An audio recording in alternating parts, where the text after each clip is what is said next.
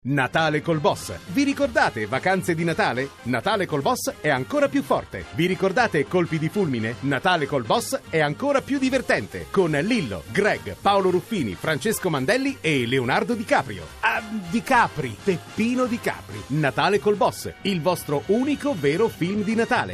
Ammazzo il tempo ascoltando la radio per ogni Barbarossa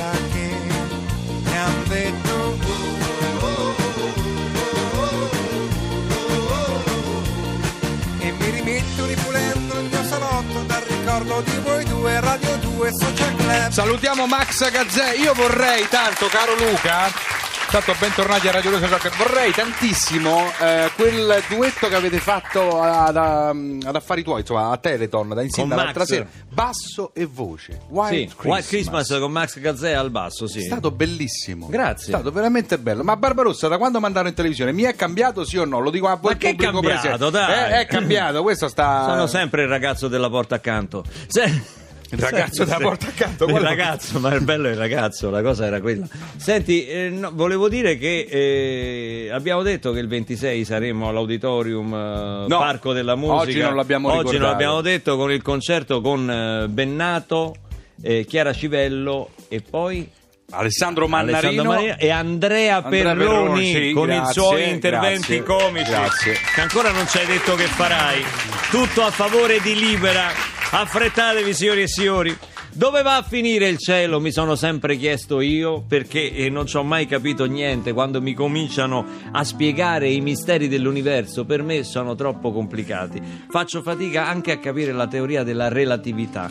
Ma per fortuna ci ha pensato una brava scrittrice specializzata nel fantasy e quindi che sa rivolgersi ai bambini e alle persone semplici come me. Licia Troisi, dove va a finire il cielo? E altri misteri dell'universo. Edito da Mondadori, ciao Licia! Salve. Noi ci siamo già visti perché Eh sì. tu mi infili un successo, un bestseller dopo l'altro. Ci si prova. Eh no, ci si prova, tu ci riesci, sei bravissima, sei veramente Grazie. bravissima e sei stata molto brava anche in questo, in questo libro perché alcune cose le ho capite per- perfino io. Eh, no, incredibile come riesci a spiegare. Ma la relatività è una roba complicatissima. Eh. Eh, Cioè, com'era, quindi- Per com'era- voi, per com'era voi quella cosa se sono eh, a cavalcioni di un raggio di luce con una torcia la luce della torcia arriva alla velocità della luce o la velocità della Ma luce le più 11.05. quella della torcia? Com'era? Sono È le una cosa, 11.05, una la cosa complicatissima. No, questa era una domanda che si faceva Einstein a 16 anni. Lui immaginava di stare a cavallo di un raggio di luce con la torcia e Non si poteva andare a domandava- ballare come tutti a 16 anni. Era strano pure lui, poverello, a 16 anni. E quindi sì, si faceva questa domanda, sempre sostanzialmente, se io vado a una certa velocità V, mh, vedrò il raggio di luce che va davanti a me oppure non lo faccio? Perché secondo insomma le- le- le- la, la meccanica classica, se tu stai su un treno, ti cammini su questo treno, ehm, la velocità con la quale ti osserva una persona e sta ferma sarà la velocità del treno più la velocità con cui tu stai camminando. Oddio, mi sento male. E già qua Oddio, mi sento male. c'è gente che no. Che c'avete Tu considera che Perroni ha fatto la scuola dell'obbligo Io tre a fisica. e neanche l'ha finita. Io c'avevo tre, meno tre una volta Eh. ho preso. Saluto il professor Marcella che mi ha messo meno tre una volta per punirmi. Meno tre, meno tre. E questa cosa invece per la luce non è vera, cioè se c'è uno con una torcia sopra il treno, la velocità che la persona ferma in stazione vedendo passare il treno misura della luce è esattamente identica a quella del lumino sul, sul treno, va Ah, sempre sì? a 300.000 km al Allora era semplice perché Sì, alla fine- Ma perché uno va a scuola? Non ce lo potevi dire tu tutta sta storia. No, anche tu, se Einstein si faceva queste domande a 16 anni, tu a 11 anni, invece di, di guardare Heidi in televisione o Pippi Calze Lunghe, eh, sei stata ispirata da Stephen Hawking. Sì, Ma che però guardavo anche che Heidi, razza eh, di cioè, non undicenne eri, Eh, lo scusa? so. Che cosa ti ha colpito? Niente, ho visto questo documentario sulla vita e le cose che faceva insieme al mio papà, eh, quindi mi è rimasto particolarmente impresso, in particolar modo un'immagine che ricorreva in questo documentario che era il cielo stellato con una gallina davanti. Questa cosa mi faceva inquietudine e mi in- intrigava allo stesso tempo. Ed era una cosa, mm, era una rappresentazione di questa domanda e si faceva Hawking, sembra un'altra domanda buffa. Cioè è venuto prima il tempo, prima l'universo ed era una domanda simile a chiedersi chiedersi se è venuto prima l'uovo o la gallina. Dopo voglio c'era la gallina. fare una, do- fare una domanda a Alicia sullo scambio delle figurine, perché io mi occupavo di questo. ah, Come adesso. scambio di figurine? Che c'entra con Io non sono mai riuscito a trovare lo scudetto dell'Inter. No, se c'è una teoria che può giustificare Certo. eh, una statistica. Beh, c'è la perché- legge dei grandi numeri. Se tu continui a comprare un pacchetto al giorno per tutti i giorni dell'anno, per la legge dei grandi numeri, a un certo punto dovrebbe capitarti eh, lo, lo scudetto dell'Inter. Ma io non compravo un pacchetto al giorno perché mio padre è entrato in società con l'edicola proprio perché io avevo. Quanti ne compravi? Beh, io eh, proprio- Sei un cialtrone. Stiamo provando a fare un discorso serio E ne con fiero. Troisi, un discorso divulgativo. Va bene, ti viene in soccorso Violetta che ci fa ascoltare con la social band Tennessee Homesick Blues di Dolly Parton. La vuoi dedicare Violetta? Questa canzone la voglio dedicare a Filippo, la bozzetta che oggi compie 20 anni. Ah, hai capito? C'è del tenero.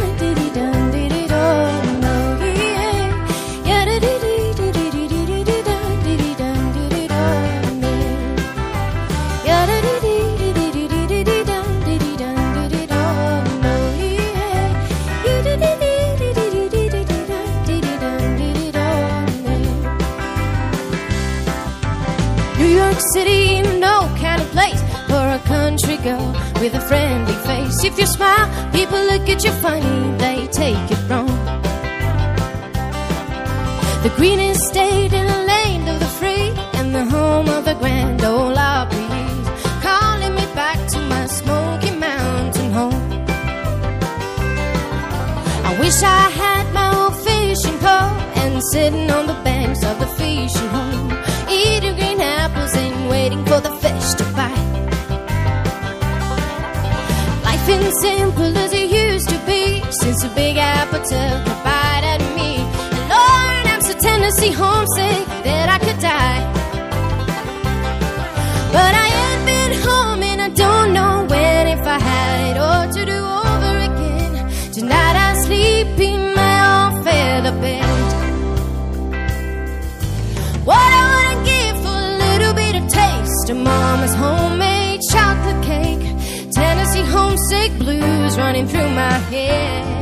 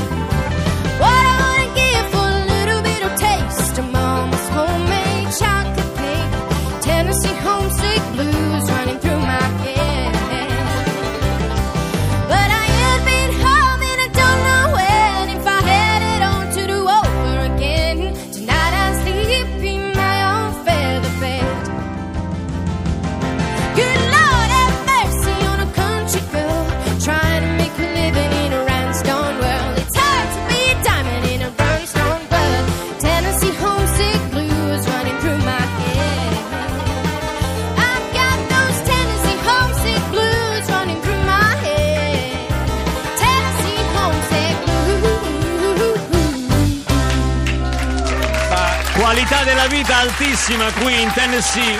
Ma quante Grazie. risorse ha? A Radio 2 Social Club Violetta dal vivo con la social band al banjo, il maestro Cenci. Grazie. Complimenti, complimenti. Oh, la qualità della vita, dicevamo con Annalisa al 348 7300 200. È percorrere per esempio il Lungotevere il 13, il 13 di agosto finalmente senza traffico. Per Michele qualità della vita in una città vuol dire relazionarsi bene con gli altri, incontrarsi per strada, magari offrirsi il caffè al bar, perdere due minuti per fare due, quattro chiacchiere, quelle cose che diciamo spesso ci Ma dimentichiamo. com'è la qualità, fare. lo chiedo a Licia Troisi, la qualità della vita nell'universo? Perché noi quando guardiamo il cielo, no, per noi è l'immagine della pace, no? così uno guarda il cielo. Invece accadono cose di una violenza inaudita. Tu ce la spieghi in questo libro. Sì, esatto. Gli antichi pensavano che il cielo fosse la cosa più sicura e immutabile che esistesse, però invece non è così. Semplicemente le cose succedono, ma la maggior parte di esse succedono su dei tempi lunghissimi, per cui noi nelle nostre vite non ce ne possiamo accorgere. Però insomma, continuamente stelle nascono, muoiono, muoiono anche in modi decisamente spettacolari, facendo delle esplosioni assolutamente enormi. Eh, l'universo stesso ha avuto un inizio, presumibilmente avrà anche una fine, anche se non tutti sono d'accordo su quale sarà. Non tutti sono d'accordo sulla fine dell'universo? Sì, sì, esistono varie, Varie teorie. Beh, devo dire che pure sulla nascita, insomma, cioè, c'è ancora Sì, un diciamo, po' di maretta. Sì, no, ci siamo. Più o meno quando do- dovrebbe avvenire. Perché- parecchi libri No, sacri vabbè. Discutibili dal punto di vista scientifico. No, no, no, questa cosa della fine dell'universo mi interessa perché io cioè, de- devo ancora pagare le ultime rate del mutuo. No, voglio capire Eh, quando... a rischio, in effetti. Sto a rischio. È possibile No, che vabbè, tu sono vuoi- miliardi di anni. Vuoi Miliardi sempre trarre un vantaggio personale dai, gran- dai grandi misteri della scienza. No, ma io infatti sfrutto gli scienziati per dei vantaggi personali, certamente, certamente, ma eh, secondo me gli scienziati esistono per questo, eh, assolutamente. De- eh, lo- voi non fareste la stessa cosa, sinceri? Eh, Ipocriti, dite la verità! Ma adesso noi ci colleghiamo con uno scienziato, il nostro Gian Loreto Carbone di Chi l'ha visto. Sono le 23.45 del 31 dicembre 2015. Ma ci deve essere ancora. Quando Renzo Palmieri esce dal ristorante non solo ristoro di Casale sul Mincio in provincia di Verona. Il Palmieri ha appena cenato con un gruppo di amici che lo hanno invitato a cena a una cena molto particolare che loro chiamano cenone. Eh beh, grazie, è Capodanno. eh, E cenone. qua, qua il primo mistero a quale gli inquirenti non sanno dare una risposta. Che cos'era quella reunion tra amici, quel cenone, una cena massonica, un raduno Ma, satanico? ma è una cena di Capodanno. Che cos'era? Pochi secondi Non dopo lo so, guarda. Pochi secondi dopo essere uscito dal ristorante, il Palmieri si appoggia ad un'automobile parcheggiata e Ma vomita. che schifo. Perché il Palmieri si è appoggiato proprio a quell'automobile? Ma quando uno sta male non ci pensa. Ma Que- soprattutto, che cosa ha causato quel vomito improvviso? Eh, questa è una domanda lecita. Lo chiediamo al proprietario del ristorante, non solo ristoro, che ha tenuto la testa del Palmieri in quel drammatico momento che è stato l'ultimo a vederlo. Sentite questa dichiarazione oggi più che mai shock. Ha bevuto troppo, o forse i broccolotti erano troppo salati. Sai e che- poi è andato pure alla radio.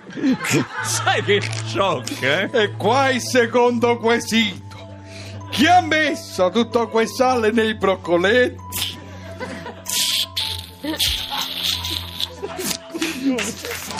Cretino. Sentiamo a quale.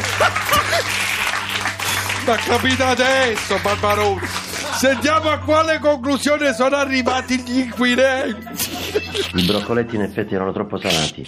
Io li ho rimandati indietro. Dall'autopsia comunque non risultano tracce di alimenti tossici Come nello stomaco. l'autopsia? E qua il terzo quesito. Perché un'autopsia se il Palmieri è ancora vivo? Ma che siete matti? Ma che squarciate la gente? A risolvere questo inquietante mistero Oddio, Dio, mi sto viene a sostegno degli inquirenti la testimonianza dell'infermiere che era di turno al pronto soccorso quella notte maledetta e che è stato l'ultimo a vedere il Palmieri. Pure lui, tutti ultimi. Sentite questa infermiera. Eh, guardi che noi gliel'abbiamo detto, questo è vivo, umbriaco ma vivo. Come lo abbiamo aperto, l'abbiamo richiuso. Ma che hanno aperto? Ma che aprite la gente viva? Ma per le farlo- indagini seguono anche un'altra pista, quella per cui a mezzanotte, mezzanotte in punto, sono stati uditi per tutta la città degli spari. Ma grazie, i botti di Capodanno sono. no? Quello che ha incuriosito gli inquirenti è stata la coincidenza degli spari nello stesso esatto momento. Una coincidenza o un atto premeditato? Ma si spara a mezzanotte. lo Forse non lo sapremo mai. Quello che sappiamo è che una volta entrato in ospedale il Palmieri non è più uscito. E ci credo, l'avete aperto da vivo. Gli inquirenti stridenti, brancolo ancora nel buio, ma nell'attesa di ulteriori sviluppi di questa triste vicenda, noi di chi l'ha visto non ci arrendiamo e continueremo a seguire il caso per tenervi informati già dalle prossime puntate. Se avete da svelarci qualcosa, scriveteci anche qui alla radio. Radio?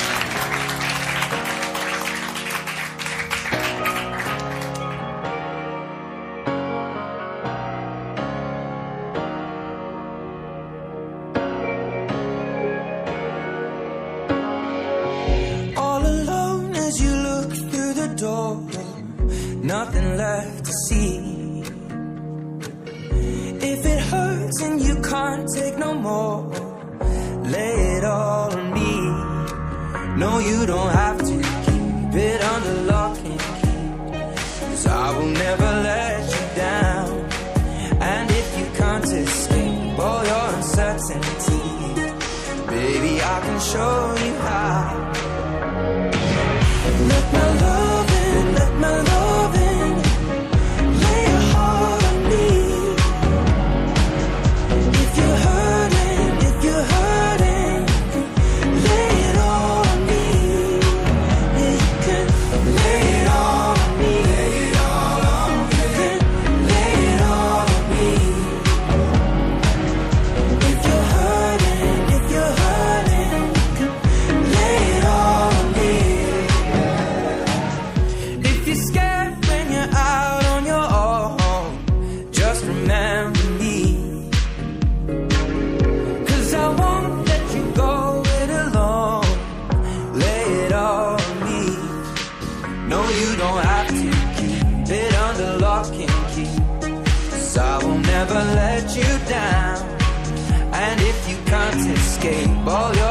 your uncertainties, baby, I can show you how.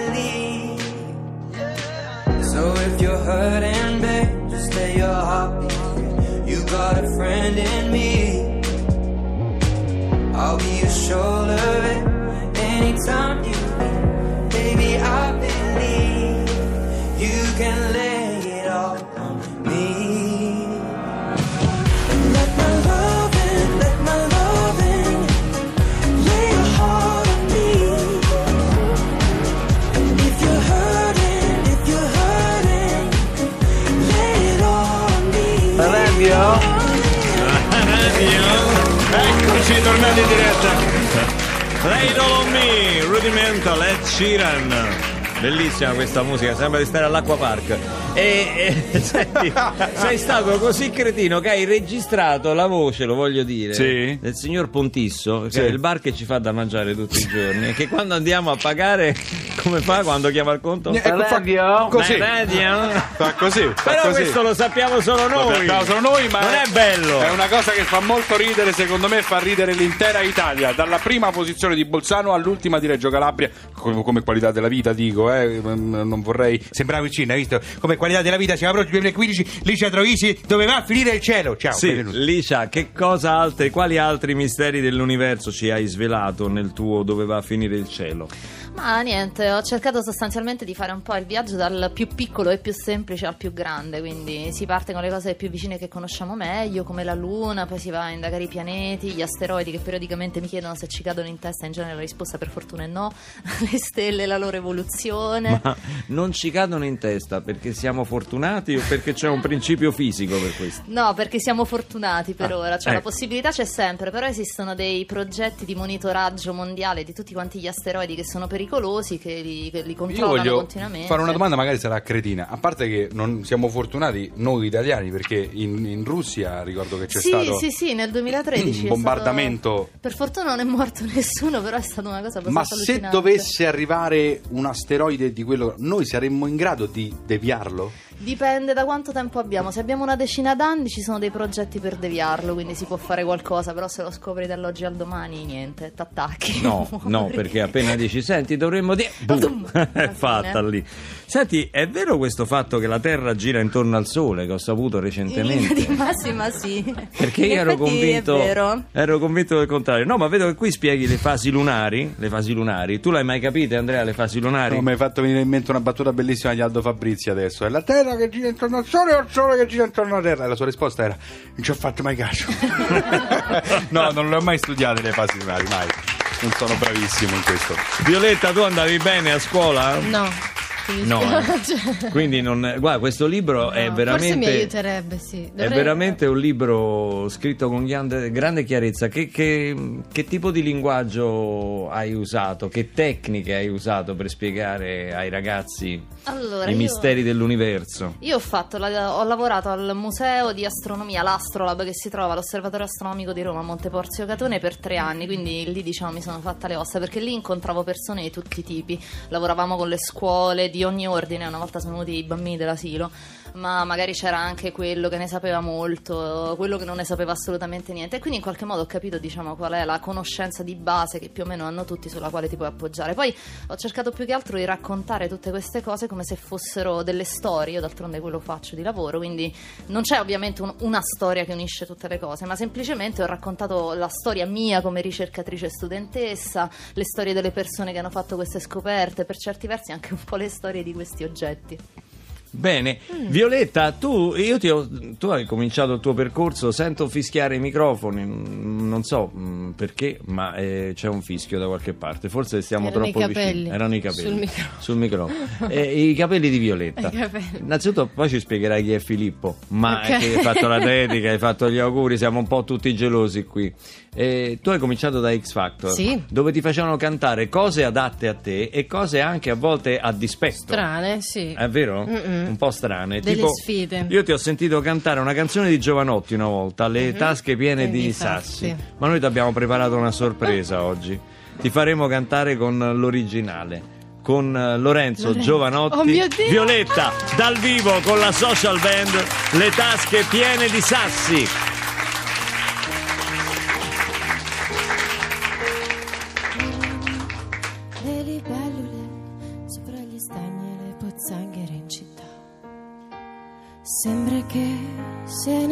Ne freghino della ricchezza che ora viene dopo va. Prendimi, non mi concedere, è una regola le tue fatalità. Eccomi su un fremito. Ehi.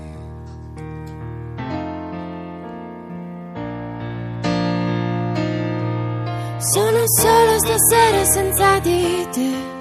Mi hai lasciato da solo davanti so leggere, vienimi a prendere. Mi riconosci, ho le tasche piene di sassi. Sono solo stasera senza di te. Ma hai lasciato da solo davanti a scuola. Mi viene da piangere, arriva subito. Mi riconosci, ho le scarpe piene di sassi. La fatto piena di pazzi, di sassi, di pazzi, di sassi. Lo- Lorenzo, cosa facciamo? Di Continuiamo, la chiudiamo? La finiamo, la finiamo! Sono solo stasera senza di te. Mi hai lasciato da solo davanti a scuola. Mi viene da piangere, arriva subito. Mi riconosci, ho le scarpe piene di pazzi. La faccia piena di schiaffi. Il cuore pieno di battiti e gli occhi pieni di te. Violetta dal vivo con eh, Lorenzo Giovanotti. Le tasche piene di sassi. Hai sputato così tanto che io adesso poi ci devo cantare con quel Fatto microfono. apposta io. L'hai fatto apposta. Tu e mi hai chiesto fai Giovanotti, io Flavello, vai, vai, lo faccio, cioè, capito? Faccio, Senti, c'è qualcosa, cioè, Licia, nel tuo libro dove va a finire il cielo eh, e altri misteri dell'universo, c'è qualcosa che riguarda le previsioni del tempo? Ogni tanto me lo Ecco. chiedono di fare le previsioni del tempo, però no, eh, quello no. Tu che Manca. tutto sai, sono, Eh. sono attendibili le previsioni del tempo? Allora, mi dicono che fino a tre giorni sono attendibili. Poi dopo? È un po' tira a indovinare. Va perché ho bene, noi allora le faremo fino a tre giorni, quindi noi diamo la linea al meteo e non andiamo, vi prego, oltre i tre giorni, perché sennò Licia Troisi mi si inalbera.